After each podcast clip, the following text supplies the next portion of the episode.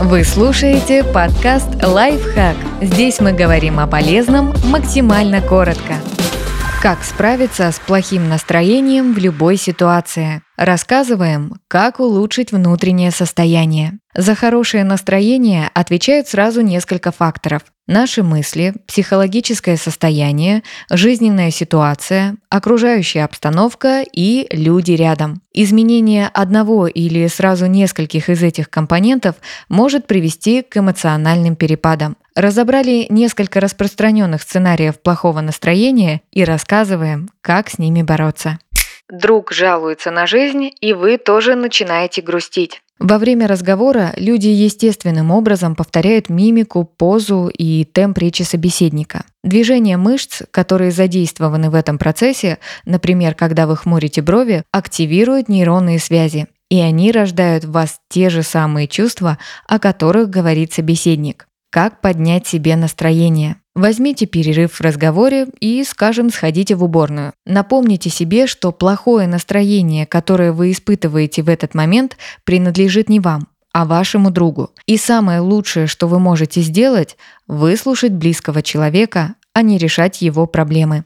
Вы долго размышляете над сложной ситуацией, но все равно не находите решения. На то, что вы топчетесь на одном месте, а не ищете способ решить проблему, указывают два признака. Это неприятные эмоции, например, тревожность или злость, и невозможность переключиться на другие идеи из-за постоянного возвращения к одной и той же мысли. Как поднять себе настроение? Отвлекитесь, почитайте книгу, посмотрите фильм с захватывающим сюжетом, послушайте музыку, прогуляйтесь на свежем воздухе. Выделите 15-20 минут и запишите свои мысли на бумаге или поговорите о проблеме с другом, а после составьте план решения. Так вы перейдете от размышлений к действиям.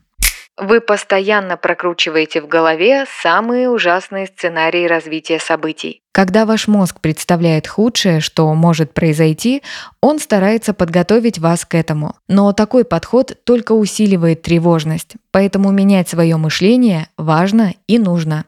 Как поднять себе настроение? Когда плохие мысли берут верх, задайте себе два простых вопроса.